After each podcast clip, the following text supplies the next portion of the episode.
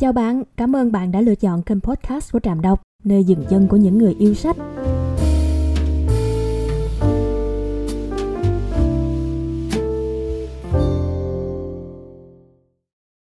Anh yêu em hay em yêu anh luôn là những lời nói ngọt ngào nhất mà ai cũng mong muốn được nghe từ đối phương dành cho mình. Nhưng sẽ thế nào nếu khi yêu mà không nói được lời yêu?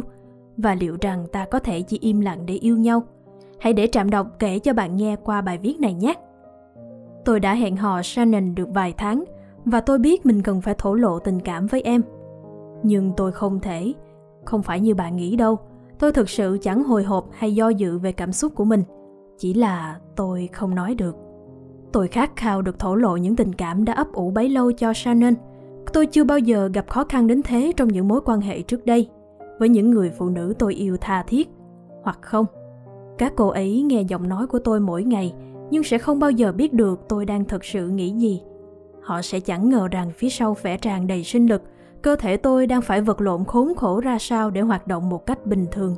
Đó là những ngày mà tôi vẫn có thể đi hẹn hò, cùng tám chuyện qua điện thoại hay lái xe qua nhà bạn gái để làm một giấc ngủ đêm. Nhưng qua thời gian, sức khỏe của tôi dần giảm sút. Căn bệnh Lyme quái ác đã làm trầm trọng thêm hội chứng mệt mỏi kinh niên mà tôi đang mắc. Một căn bệnh viêm đa cơ có thể khiến người bệnh mất khả năng nói hoặc ăn trong hàng năm trời. Giờ tôi 29 tuổi và đã phải chống chọi với chứng bệnh này trong gần một thập kỷ. 3 năm nay tôi nằm liệt giường, dành phần lớn thời gian là câm lặng và không thể ăn thực phẩm dạng rắn. Dù từng là một vận động viên thể hình dành hàng tiếng đồng hồ để tập luyện mỗi ngày, cuối cùng tôi cũng không chống chọi lại được thực tế rằng sức khỏe của mình đã bị suy giảm đến mức khủng khiếp. Không thể chăm sóc được cho bản thân, tôi buộc phải tạm gác lại mọi kế hoạch yêu đương, cưới xin và hàng trăm thứ khác, trong khi chờ sức khỏe ổn định hơn. Căn bệnh quái ác đã cướp đi mọi lợi thế tôi đang có. Và ngay lúc ấy, Shannon đã bước vào đời tôi. Em sống tại Ottawa, cách nhà tôi đến 2.000 dặm.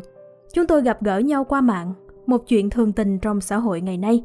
Nhưng không ai trong số hai đứa có thể tiên liệu được liệu mối quan hệ này rồi sẽ ra sao. Chúng tôi chỉ đơn thuần là hai kẻ yêu nhau, chỉ đặc biệt ở chỗ đang cùng bị ốm nặng. Shannon cũng ở trong hoàn cảnh giống như tôi, thậm chí cô ấy còn bị mắc chứng này từ khi còn nhỏ.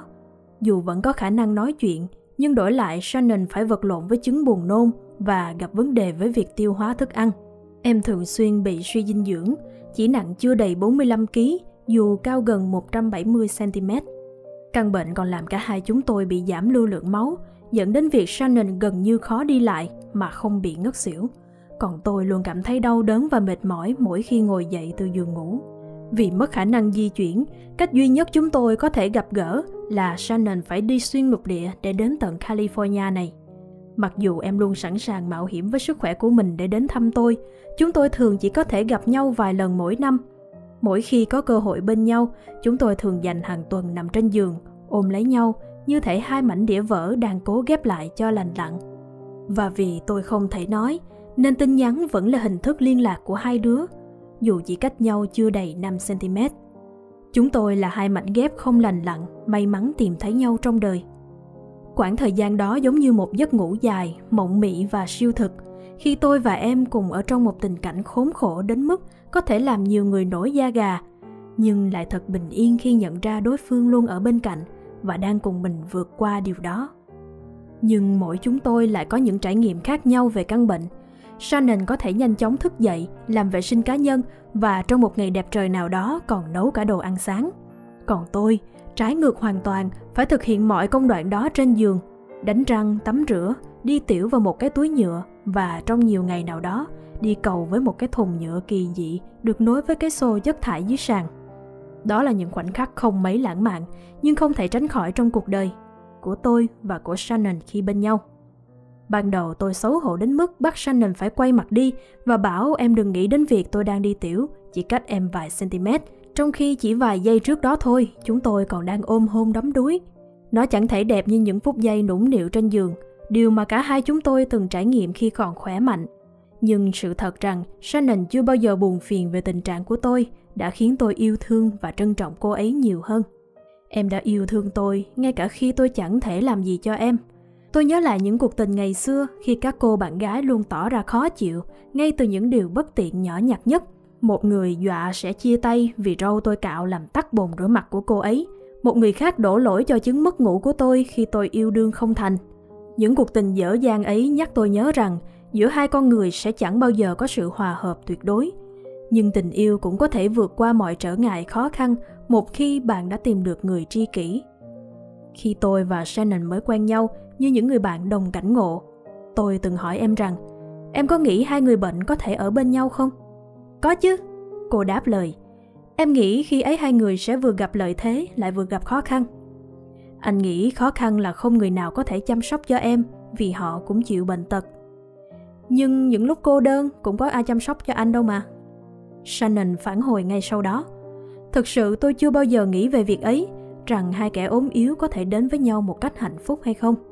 Nhưng Shannon và tôi đã chăm sóc cho nhau ở hai đầu lục địa theo cái cách mà tôi chưa từng thấy trong đời. Tôi gọi đồ ăn về cho em khi tôi không thể cùng em nấu nướng. Và em không thể chăm sóc cho tôi, nhưng có thể tìm giúp tôi một người thông qua quảng cáo online.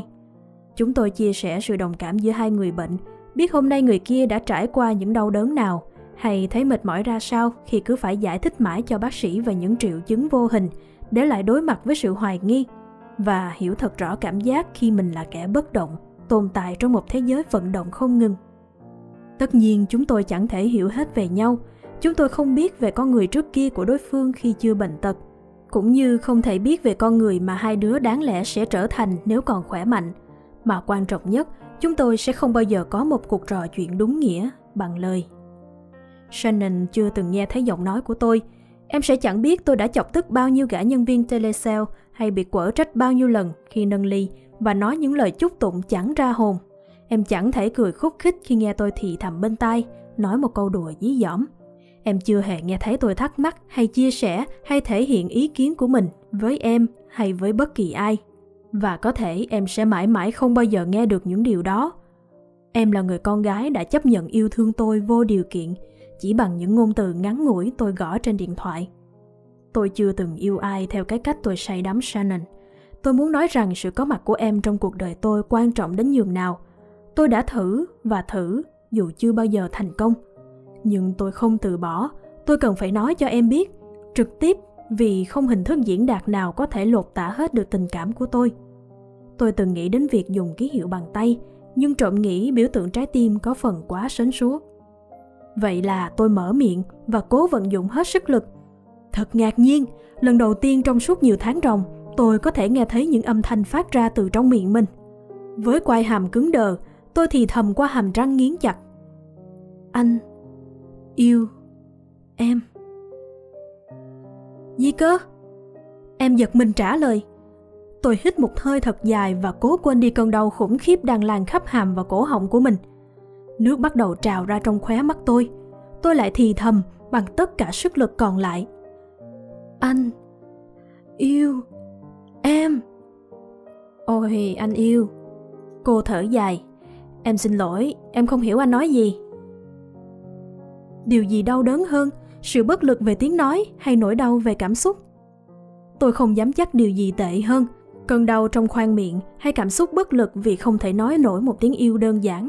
Sau bao khó khăn đã vượt qua để tìm được tình yêu của cuộc đời mình, vậy mà tôi chẳng thể nói với Shannon những điều mà em xứng đáng. Nhưng may mắn đến thật bất ngờ, tôi đã không cần phải làm điều đó. Y như một cảnh bước ra từ bộ phim Love Story, em nắm lấy tay tôi, hôn tôi thật nhẹ nhàng và nói, anh không cần phải nói gì cả đâu, em yêu anh. Nhiều tháng đã trôi qua, chúng tôi vẫn hạnh phúc bên nhau. Và tôi biết mình đã hiểu được vẻ đẹp của tình yêu đích thực, là khi mình cùng im lặng để yêu nhau. Cảm ơn các bạn đã lắng nghe. Đừng quên nhấn like, share và subscribe cho channel của Trạm. Xin chào và hẹn gặp lại.